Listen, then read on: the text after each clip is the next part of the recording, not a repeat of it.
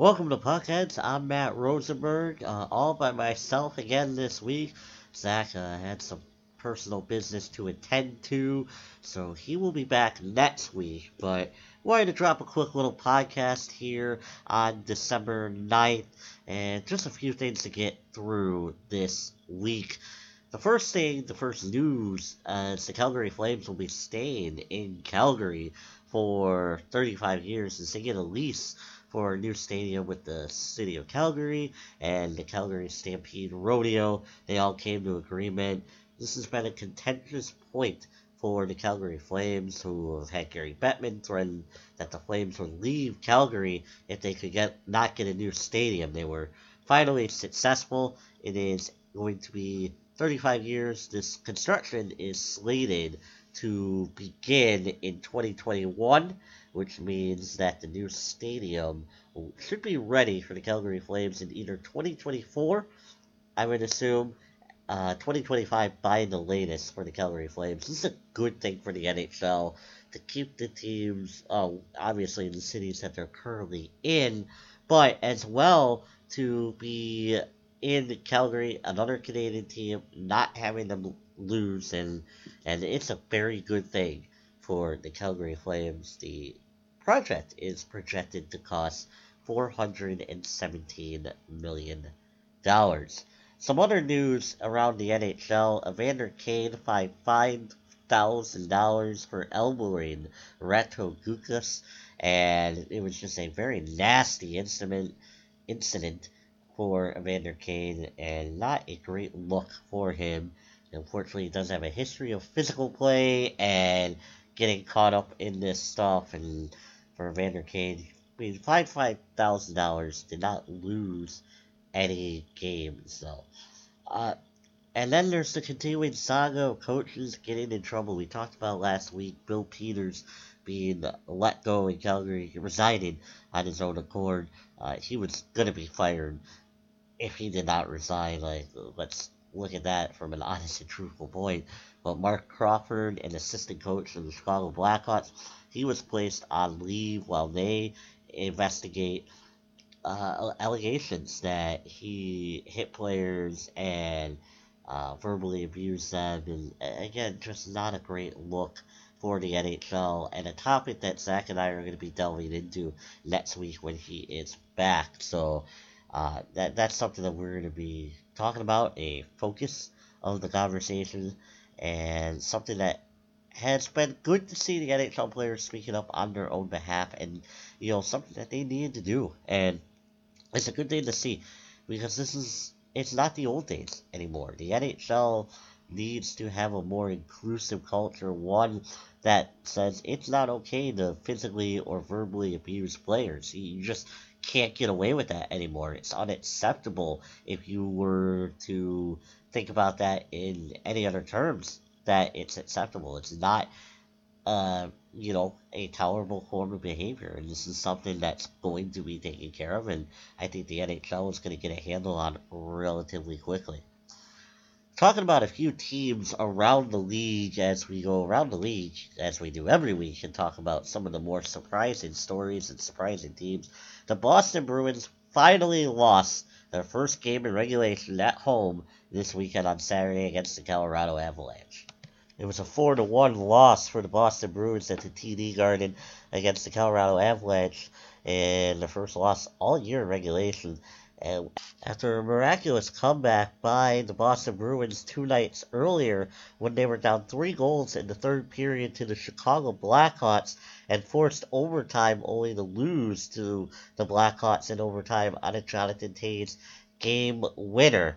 And so, I mean, the Boston Bruins kind of flirting with danger at times during the streak, and, and it ended. But what a miraculous start to the season for the Boston Bruins with just an incredible performance at home, and you know to go two months in the season without losing a game in regulation at home is to me pretty darn impressive. And you know, they just continue finding ways to win, and this is a fun team to watch. And in that comeback against the Chicago Blackhawks, uh, it was multiple guys, uh, Torey Krug with the goal, and and just getting performances all up and down the lineup, and and it goes to show you what incredible depth and talent that the Boston Bruins have as a hockey club.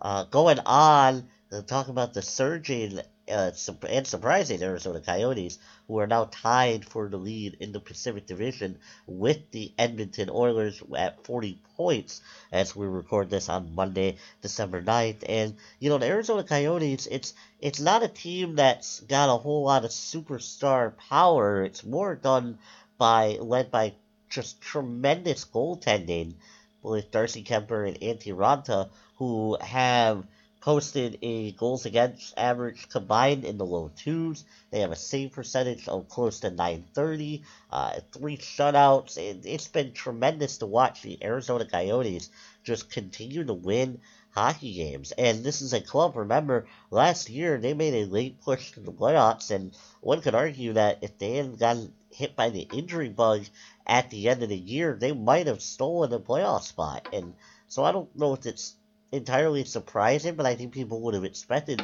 myself included, some regression from this team in the fact that you look at their star power or their lack of star power, and it's a team that just has doesn't seem like it'd be able to keep up with the big boys of McDavid and the Draisaitl and the San Jose Sharks and the Vegas Golden Knights, but they continue to do so. And you look at it, uh, I mean, this is a team that only has six goals from Phil Kessel, only five goals from Clayton Keller, and yet with a leading scorer, Nick Schmaltz, at only 22 points, uh, one you know double-digit goal scorer in Conor Garland, who has 12 goals. This team continues to get it done. Their goaltending has been spectacular all year long.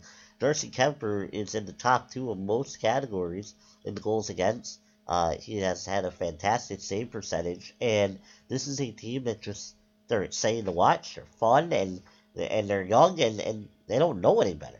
It's just incredible to watch. The other team in the Western Conference that continues to surprise. How about the plucky Winnipeg Jets? They just continue to get it done. And this is a team, they're led by Mark Scheifele, Blake Wheeler, of course. Scheifele, the leading scorer. Uh, Patrik Laine has 28 points. Uh, he's got 8 goals and looks like he's going to have a rebound campaign. I'm not sure where the goal scoring prowess has gone for Patrik Laine. Uh, you know, it's not even at double digit goals, but uh, this is another team that's led by a fantastic goaltending. Connor Hellebuyck has been phenomenal all year long. I, you look at Connor Hellebuyck, and he's 15 7 and 3 with a 2.2 goals against average and a 934 save percentage. This is a team that just they can continue to get it done. And I'm just constantly amazed by the Winnipeg Jets without Dustin Byfuglien. Uh, you know, Josh Morrissey and Neal Pionk are leading this team on the blue line. They, they're averaging about 23 minutes a night, and they're up there among the league leaders, or team leaders, excuse me, in scoring. And this is a Winnipeg Jets team that's fun to watch as well. And I don't think anybody, I certainly did not expect this after the news of Dustin Byfuglien being out for an indefinite amount of time.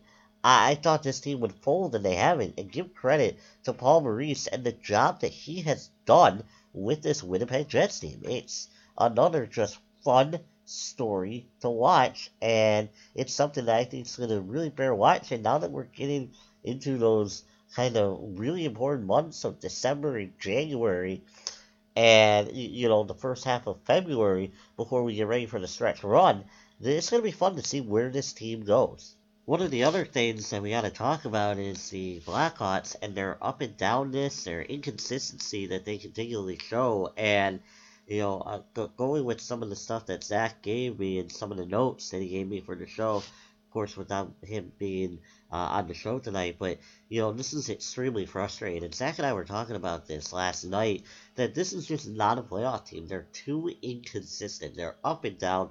Going back to over the last week, they get shut out at home by the St. Louis Blues four nothing. Then they come to Boston. They they're smacking them around. They're winning three nothing. They blow that lead. Uh, and they have to win in overtime because of a Jonathan Toews game winner.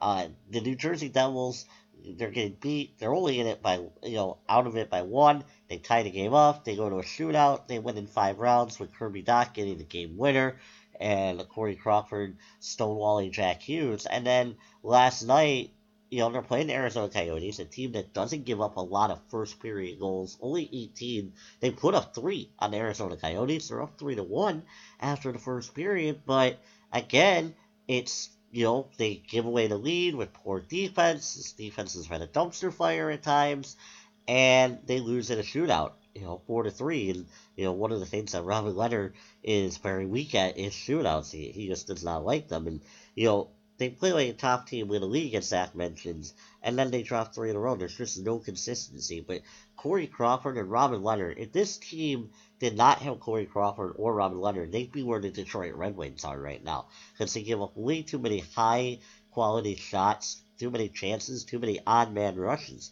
You know, the offense is also concerning because it dips and dives. The peaks and valleys, they're not sustained, you know, especially the peaks the valleys seem to be more sustained than the peaks, and uh, you know that doesn't really expect much to change. You know they ended November one and five, and after he said that that would make it break the season, and you know you look at it from the Blackhawks when you see this talent, and Alex DeBrincat heating up. He's had three goals in, in the last three games, eh, three games in a row. Uh, Jonathan Toews has been heating up. He's had several goals over the past couple of games you know, you look at this and this team is it's just they're frustrating to watch because it doesn't make sense. But yet this team, they continue to struggle and it's inconsistency. You see the skill, but then you see head scratching things, defense not getting out, and it just does not help this team when you win two and now you'll you'll probably lose two or three in a row. They're just too up and down this year, and I think it's time for a lot of us to come to the reality that the Chicago Blackhawks are most likely going to miss the playoffs for yet another year. That would be the third consecutive year that the Blackhawks have missed the playoffs. And let's transition into some more happier news with some of our top teams of the week. I'm going to go first. The number three Colorado Avalanche, they've won six in a row, and this Colorado Avalanche team has been a lot of fun to watch. You see Gabriel Landeskog, you see Nathan MacKinnon, uh, Cale Makar looks like he's going to be out for a few games, as does um, Philipp Grubauer. But this Colorado Avalanche you, you know, you think that they're left for dead, and then all of a sudden, now they start picking up wins. An impressive win over the Boston Bruins, as uh, I mentioned earlier, on Saturday night, 4 to 1 in Boston. But this Colorado Avalanche team, a lot of fun to watch. They have the most goals in the Western Conference, 107 goals scored, and they also have the least amount of goals allowed in the Western Conference, or excuse me, second least amount of goals behind the Arizona Coyotes and uh, Dallas Stars. So actually third. I'll let you look at it. But the Colorado Avalanche, uh, 19 8 and 2. And my number two team, the Washington Capitals, the points leaders, 22 4 and 5. I think what's impressive, they have four goals, four players in the top 40 in points in the NHL. Uh, Holtby among the league leaders in wins. But, you know, this Capitals team, they come at you with waves. J- uh, Jakub Vrana has 15 goals already this season. And I, what's most impressive is they've done a lot of their work on the road. They are 14 2 and 1 on the road. Uh, they have only played 14 games at home of their 31. This is an impressive team on the road. They have 14 wins. Uh, it just speaks to how impressive they are. Uh, my number one team, the Boston Bruins, 24 and 6, uh, 12 1 and 5 at home. Uh, just impressive. And, you know, I give the edge to the Boston Bruins because of their goaltending. Tuukka Rask has been phenomenal all year long. To me, the front runner for the Vezina. It's going to be a very tough Vezina race, but this guy has made some incredible saves, one after another, and just continues to get it done. And to me, the Tuukka Rask, I've seen him just have to stop breakaways and really bail out the Boston Bruins at times. And that just gives me that slight edge uh, over the Washington Capitals. Zach is going to go with his three teams. He has number three, the St. Louis Blues. Jordan Binnington and the defense are playing the best in the league in his opinion. Uh, and I mean, how can you argue with that? Jordan Binnington showing that he's not a one-hit wonder, and neither are the St. Louis Blues. Uh, the offense is doing enough to win great games, uh, which is incredible, especially you know, acknowledge that they are missing their best offensive player, Vladimir Tarasenko, and they've been without him for a while. I just say that the penalty kill could be better. Uh, it's 11th in the league, but really, that's just a minor complaint that Zach uh, points out. You're really looking at poking holes in the legitimacy of the St. Louis Blues, and an 11th ranked penalty kill will still get it done, as Zach mentions. Uh, number two, the Boston Bruins.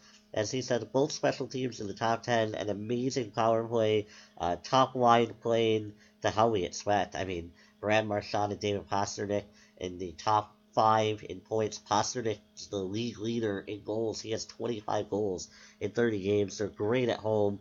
And as Zach says, and, and I mentioned as well, with uh, Tuukka probably the best in the league so far. I mean, coming off that incredible Stanley Cup final run, uh, where Game 7 was not his fault. And, you know, he's just picked it up and really seems to have elevated his game. And going into his number one ranked team, the Washington Capitals, top five offense, a top 10 goaltending, top 10 special teams. And one thing that Zach points out, John Carlson's been amazing so far. He has 42 points in uh, 31 games, and you look at it, 11 goals already. Just an absolute monster. By far, the clear front runner uh, for the Norris Trophy this year. John Carlson has just been phenomenal, and I don't know how anybody's going to catch up to him if he continues to play at this torrid pace. I mean, you're looking at a defenseman who's making a run at a 100 point season, which is something just mind boggling to think about. All right, going on to our players of the week. Uh, I'm going to go first. I chose Sergei Bobrovsky, two wins this week for the Florida Panthers, and he was phenomenal in both of them. A 969 save percentage. He allowed one goal in both of those games, and for someone who got off to a slow start, maybe this could be what ignites him and allows him to take a longer run uh, at some sustained success, and that would definitely carry the Florida Panthers. Zach's player of the week is Semyon Varlamov from the New York Islanders, a 953 save percentage in two games. Varlamov, uh, just two big wins for the Islanders, and he was a huge reason for the New York Islanders, who continue to play very well, uh, second place in the Metropolitan Division. Games of the week. We both have games of the week on Wednesday night. I took the late game between Philadelphia Flyers and Colorado Avalanche. Uh, this is Zach Colorado. We're going to find out a lot about this Flyers team, how real they are, and can they continue this hot pace that they've been at. They have played phenomenal over the last month, last five weeks or so. We'll see if the Carter Hart and the Philadelphia Flyers can go into Colorado, a tough place to win, and see if they can steal a win there.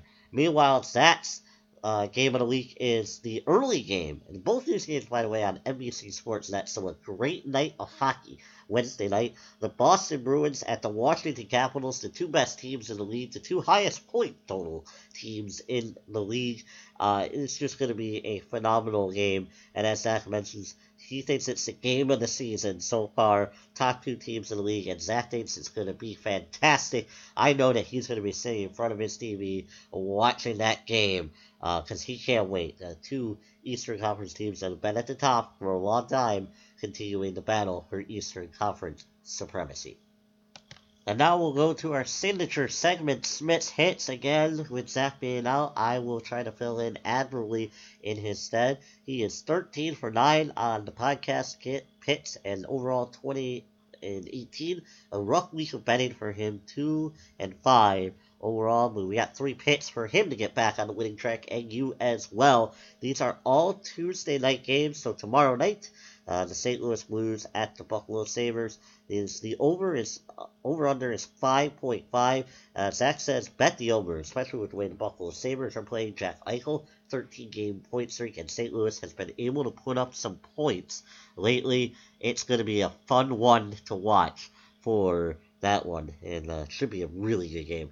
Uh, the other one, Detroit at Winnipeg, the money line is minus 245 for Winnipeg. They are heavily favored. Detroit is one of the worst teams in the league. I would actually add on that. They are the worst team in the league, and that says take Winnipeg in a no-brainer. Detroit has only seven wins in 31 games so far. It's Oh man, it, it, tough times for that franchise. It's a shame to see a franchise that was the model of consistency go on such rough times. His final pick again, all these games Tuesday, the New Jersey Devils at Dallas. The money line minus 190.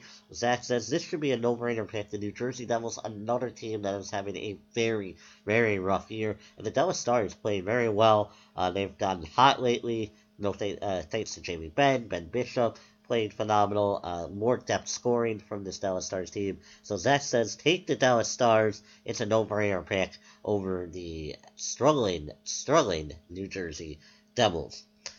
Well, that's all the time that we have for this week. Uh, Zach will be back next week. We'll have a brand new podcast. We'll be talking about a whole lot of things and a lot of fun uh, next week as we get into some more deeper topics. So, uh, for Zach Smith, I'm Matt Rosenberg. We'll see you guys next week. Have a great week, everybody.